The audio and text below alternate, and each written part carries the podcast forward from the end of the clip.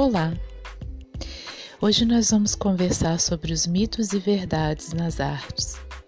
Será que tudo o que pensamos sobre as artes e artistas correspondem à realidade? Separei 10 mitos para conversarmos sobre eles.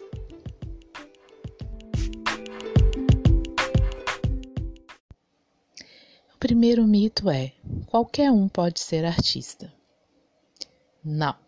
Não é qualquer um que pode ser artista, assim como não é qualquer pessoa que pode ser médico, enfermeiro, engenheiro, arquiteto ou qualquer outra profissão. O fato das artes lidarem com a criatividade não significa que qualquer um pode ser artista. É preciso ter vocação para as artes. O segundo mito é: a arte é uma fuga da realidade? Sim e não. A arte, ela tem o potencial de ser uma fuga da realidade, uma vez que o sujeito cria a sua própria relação de mundo dentro de um mundo imagético, de um mundo de significados e sentidos para ele. Isso pode fazer com que o sujeito estabeleça uma frágil relação com a realidade. E não porque as artes, apesar de criarem um mundo no mundo, elas estabelecem novas conexões com a realidade, novas possibilidades de lidar com a realidade, também através de significados e sentidos para o sujeito. Pode traduzir a realidade.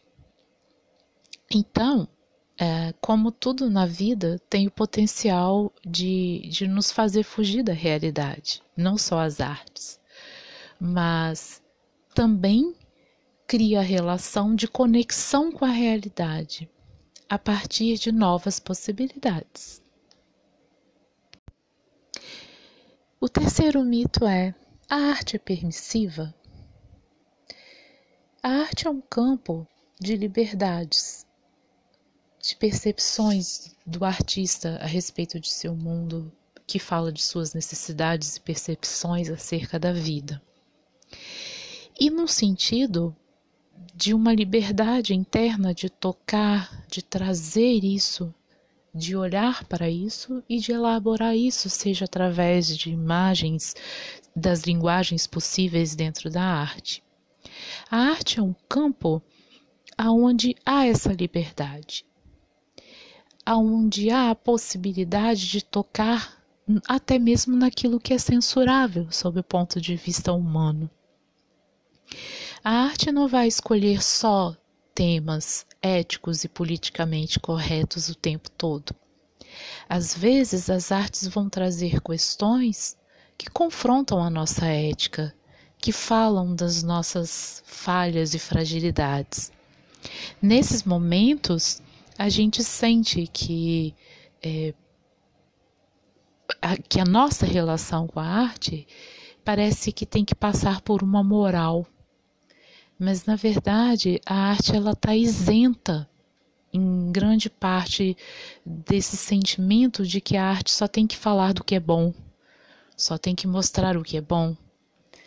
Porque, muitas vezes, o artista, ou nós, como seres humanos, somos atravessados por questões que não são tão luminosas assim. A arte não tem uma responsabilidade profunda com essa questão de falar só do que é correto, mas falar do que é humano, seja correto ou não. As artes são um campo do saber? Sim, elas são um campo do saber. É preciso estudar.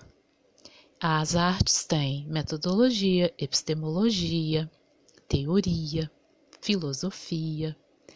Tudo isso está no arcabouço das artes, além do estudo das linguagens, que cada uma delas tem as suas especificidades. Para ser músico, É preciso estudar teoria musical. É preciso estudar todo o arcabouço do universo da música, suas linguagens, os instrumentos que a pessoa vai escolher para estudar, em seus métodos. Então, sim, ela é uma área do conhecimento humano. A faculdade de artes é séria? Eu já ouvi muito essa pergunta durante toda a minha formação em artes e também de vez em quando ainda ouço. E sim, a formação em artes ela é séria. Mas como tudo na vida, depende dos sujeitos envolvidos nesse processo. Existem professores sérios e existem professores não tão comprometidos assim.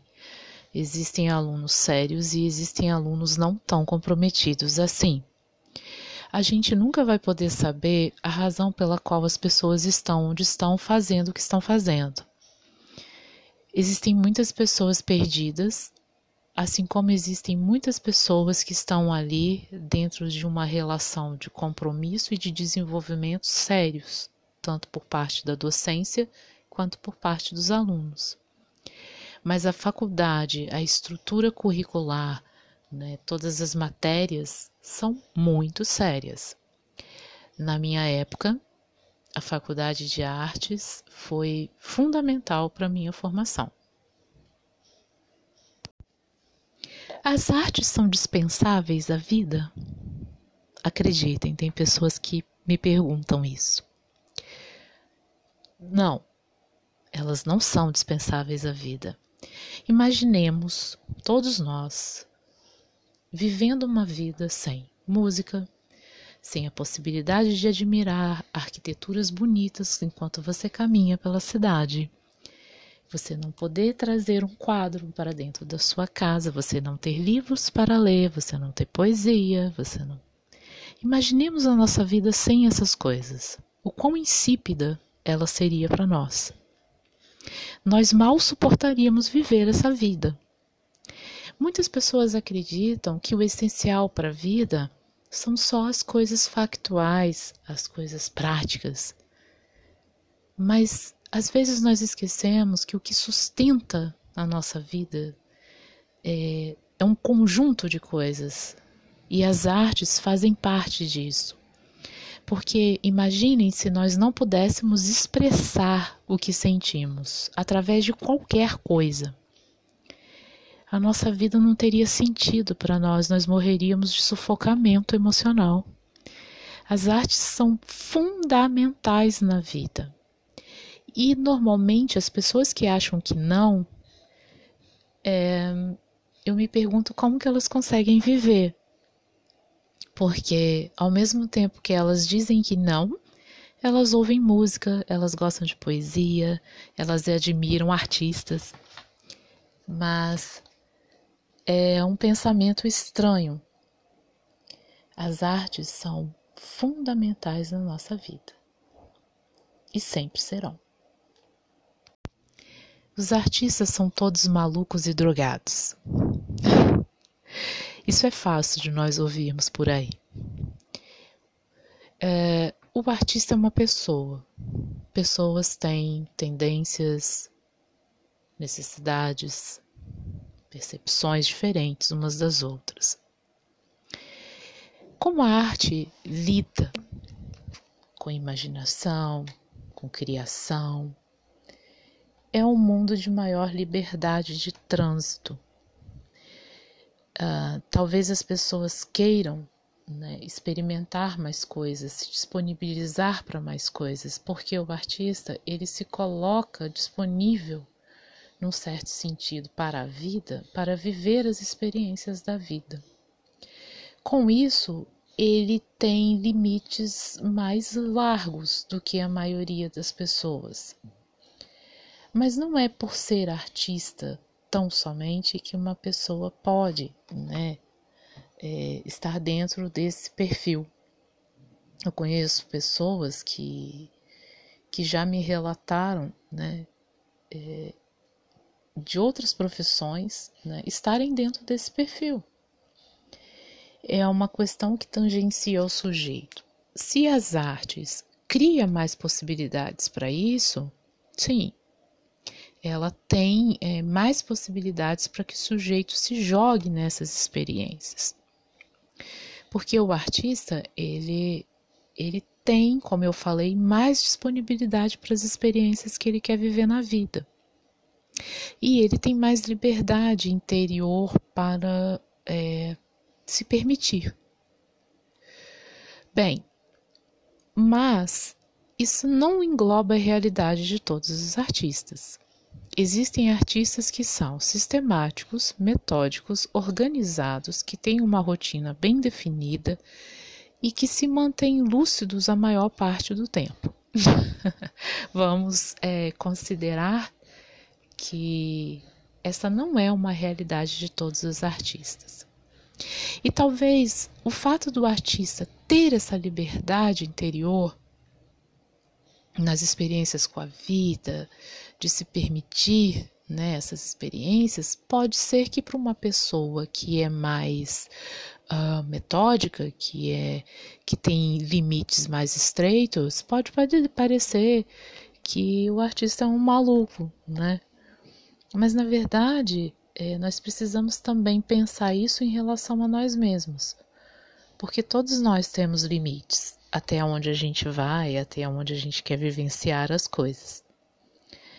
Então, isso é 50-50, 50% para cada lado. Sim, existem esses artistas e existem outros. Tudo pode virar arte? Olha, essa é uma questão, é um mito. Assim, que a gente ouve muito.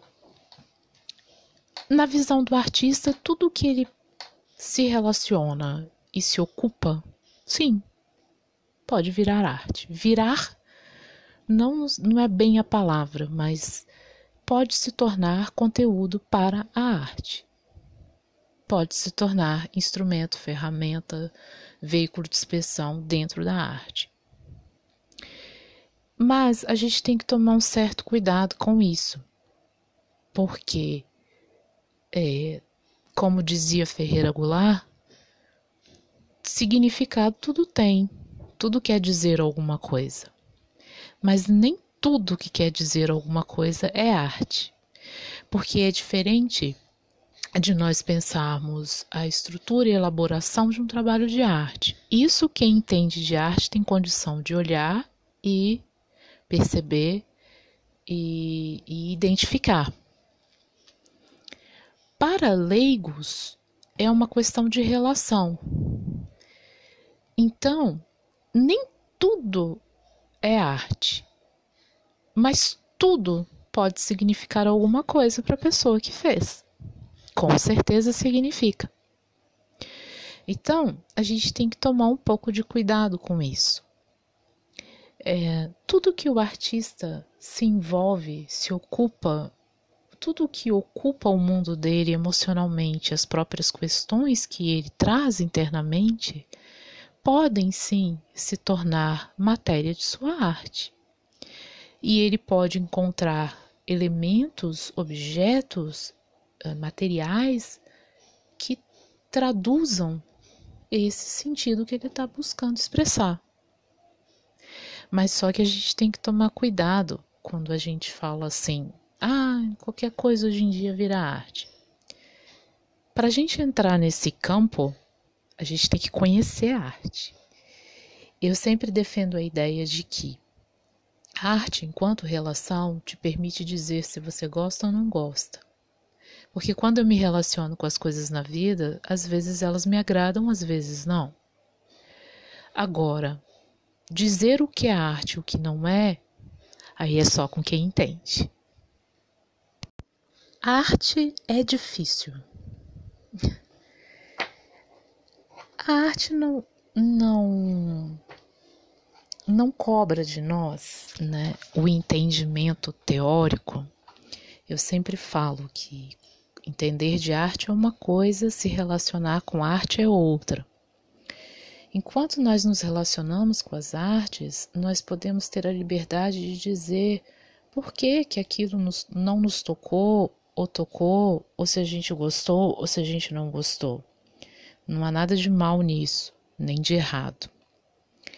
Mas, se a gente começar a querer teorizar e dizer, meu filho de 5 anos também faz isso, então a gente já está no lugar do equívoco. Porque, na verdade, o sentido de fazer, o seu filho de 5 anos jamais conseguiria, né? Ele consegue outras coisas através da expressão que a idade dele permite, né? O que o mundo dele permite expressar. É diferente, porque o artista, ele tem a elaboração do seu fazer. Não é simplesmente pegar um quadro, rabiscar e dizer, ah, pronto, tá aqui a minha arte. Não. Ainda que pareça assim aos nossos olhos, a gente não pode cometer essa heresia, né? Nas artes, de dizer assim, ah, isso não é arte, isso daí até meu filho faz. Cuidado com isso, porque na verdade isso mostra uma falta de boa vontade na relação que você tem. Uma vez que você não entenda, né, de arte, que esse não seja o seu mundo, que você não estude a arte. Mas sim, você pode dizer que não gostou, não há problema quanto a isso. E a arte ser difícil passa pela sua disponibilidade em conhecer. Então, assim, por exemplo, a arquitetura para mim é difícil, embora eu tenha estudado arquitetura enquanto estilo em artes, né? Em história da arte. Mas o fazer arquitetônico é difícil para mim e eu amo a arquitetura, eu acho fascinante. Mas eu não entendo nada de como que você faz aquilo ficar em pé ou como você constrói aquilo, sobre métodos, né, toda a matemática envolvida em você levantar uma estrutura. Mas eu acho uma poesia concreta. Então, o não entender me coloca num lugar onde eu vou me disponibilizar a entender. Ou eu vou gerar uma série de sentimentos em relação àquilo. Mas eu jamais posso dizer se é bom, se é ruim, sob o ponto de vista do conhecimento arquitetônico, da intencionalidade, das técnicas, de como que aquilo foi elaborado e pensado pelo arquiteto. Eu posso, no máximo, dizer que não me identifiquei, ou me identifiquei, ou tive sensações e percepções ali dentro daquela estrutura.